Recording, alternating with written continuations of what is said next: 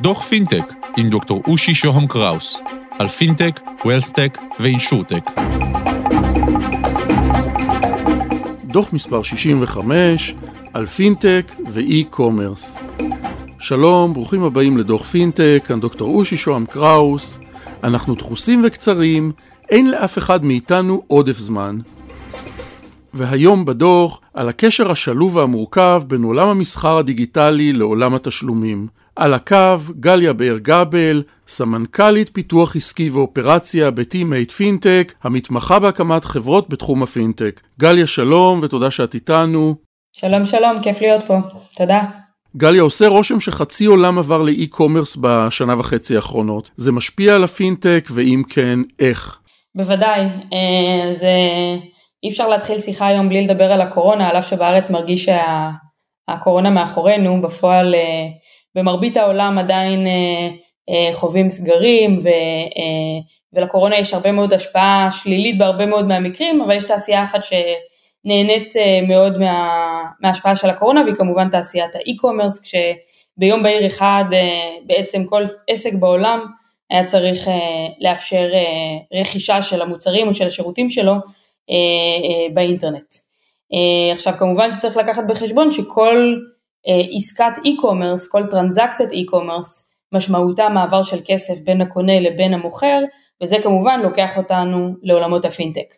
אז מסביב לצמיחה המאוד גדולה שראינו אה, באי-קומרס באופן כללי, והמספרים מראים שבשנת אה, 2020, ברבעון הראשון של שנת 2020, אם אתם זוכרים, זה ממש היה ה peak של, אה, של הקורונה, הייתה עלייה באי-קומרס שהייתה שווה, שוות ערך לעלייה בעשר שנים האחרונות. אה, אז בצד בעצם הצמיחה המשמעותית הזו, אה, אנחנו ראינו דרישה בעצם של לקוחות הקצה לחוויות תשלום אה, שהם touchless, שהם ללא מגע, אז כמובן תקופת הזוהר לארנקים הסלולריים, ל-QR codes, לאפל פיי של העולם וכולי, ואנחנו חושבים שהטרנד הזה בעצם ימשיך ויתפתח, כמובן שהצמיחה לא תהיה באותם ממדים כמו בתחילת הקורונה, אבל אנשים גילו את האי-קומרס, וזה קל וזה כיף וזה נוח, ולכן אנחנו נראה את זה ממשיך. גליה, ננצל את זה שאת איתנו לניתוח עומק של זה. אם נסתכל קצת אה, אה, על מה קרה יותר לעומק בעולם של האי-קומרס, אז בעצם אנחנו רואים שהשחקנים המנצחים הגדולים של עולם האי-קומרס הם אה, השחקנים הגדולים, כאלה שכבר היה להם בעצם את כל התשתית למכור אה, ברשת, זה מצד אחד, ומצד שני זה כמובן הפלטפורמות. אז בפלטפורמות, ב marketplaces אני מתכוונת לשחקנים כמו אמזון, וולמארט, אי-ביי ואחרים, אמ, ובהרבה מאוד מהמקרים הפלטפורמות האלה, ה marketplaces בעצם לא מחזיקים את הסחורה ויש להם כבר קהל גדול של מוכרים ולכן החיבור בעצם בין השניים מאפשר ל marketplace להגיב בצורה מאוד מאוד מהירה לצמיחה מאוד משמעותית בביקוש. ובאמת אנחנו רואים שוב בארצות הברית שמתוך כל האי-קומרס למעלה מ-60% קורה ב marketplaces הגדולים. אם נסתכל על כמה דוגמאות מעניינות בתקופה האחרונה, אני חושבת שראינו את eBay חוזרת לשולחן וככה נהנית מצמיחה אה, אה, במונחים של e-commerce, ראינו את אצי, שזה אתר שמוכר אה, crafts and arts, מוצרי אומנות, גם זוכה לצמיחה מאוד משמעותית שאנשים חיפשו בעצם מסכות פנים מאותרות, ועוד שחקן שאנחנו נשמע עליו הרבה מאוד הוא שופיפיי, שופיפיי היא פלטפורמה שמאפשרת בעצם אה, לפתוח, לעסקים קטנים היא מאפשרת להם לפתוח אה, אתרי e-commerce אה, והם כמובן צמחו בצורה דרמטית שהרבה מאוד פנו בעצם לפלטפורמה של שופיפיי בשביל לפתוח את אותם אתרים שהם צריכים. אם נסתכל קצת על איך זה השפיע בעצם על הפינטק, אז נראה שאותם שחקנים, אותן פלטפורמות, בעצם המשיכו אה, להוסיף הצעות ערך פיננסיות לסל המוצרים שלהם.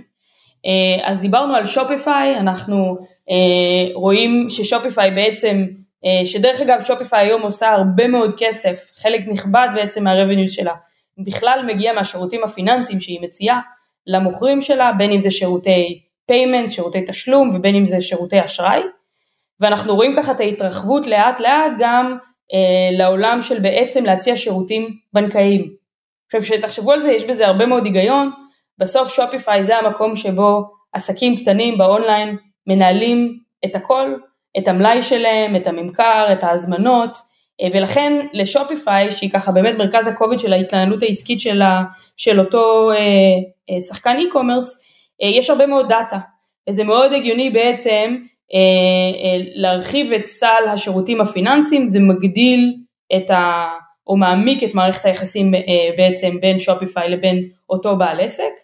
אה, ובטח ובטח שלשופיפיי יש יכולת בסוף להעריך סיכון ולהבין את העסקים האלה בצורה הרבה יותר טובה מאשר המערכת הבנקאית המסורתית. אז דיברנו וראינו את זה בעולם של שופיפיי, אה, אנחנו רואים את זה גם בעולם של סטרייפ שהיא כמובן ענקית סליקה ואנחנו רואים הרבה מאוד שחקנים בצד של האי-קומרס שבעצם מגדילים את הצעות, הצעות הערך הפיננסיות שלהם לאותם, אה, אה, לאותם אה, שחקני e-commerce.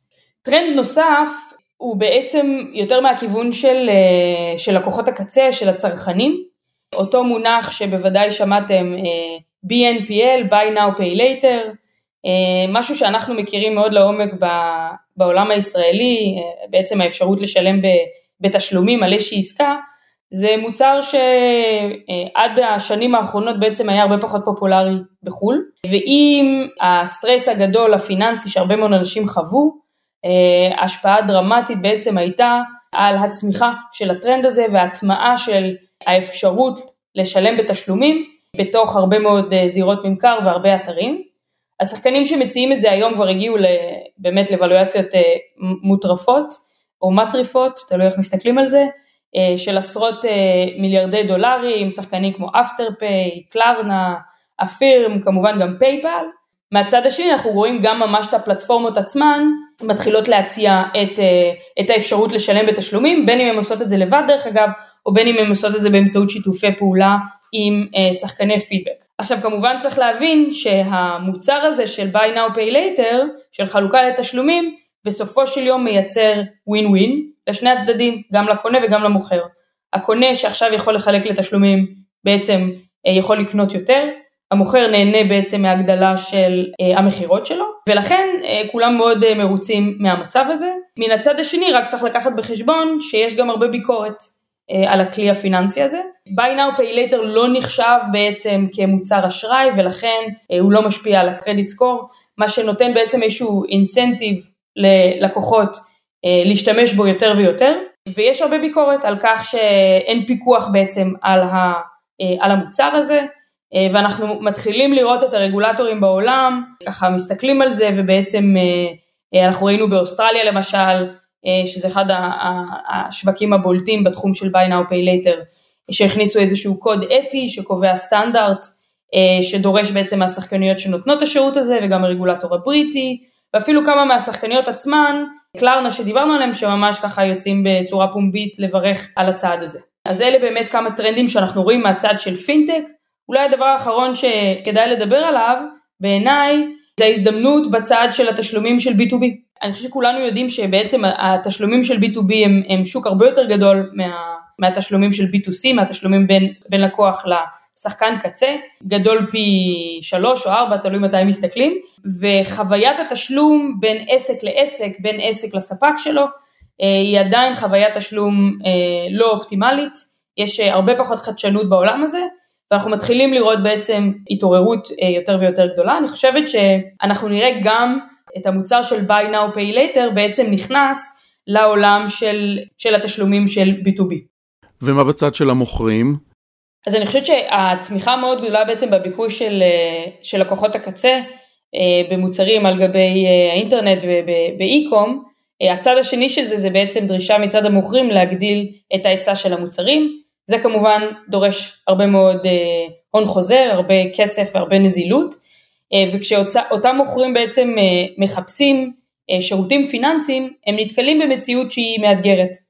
המוסדות הפיננסיים המסורתיים לא יודעים לתת לצורך הזה אה, אה, מענה, הם לא מבינים בעצם את העסקים האלה אה, לעומק, הם לא מבינים מאי-קומרס וגם אין להם את המשאבים או את ההבנה של מה שקורה בעולם הזה ולכן אותם מוכרי אי-קומרס שבאים לבקש אשראי, גם אם הם יקבלו, הם יקבלו את זה על סמך הנכסים האישיים שלהם והם כמובן יקבלו את זה במחירים יותר גבוהים, כי הרי אי יכולת הערכת הסיכון משמעה בעצם מחיר יותר יקר לאשראי שהם מקבלים.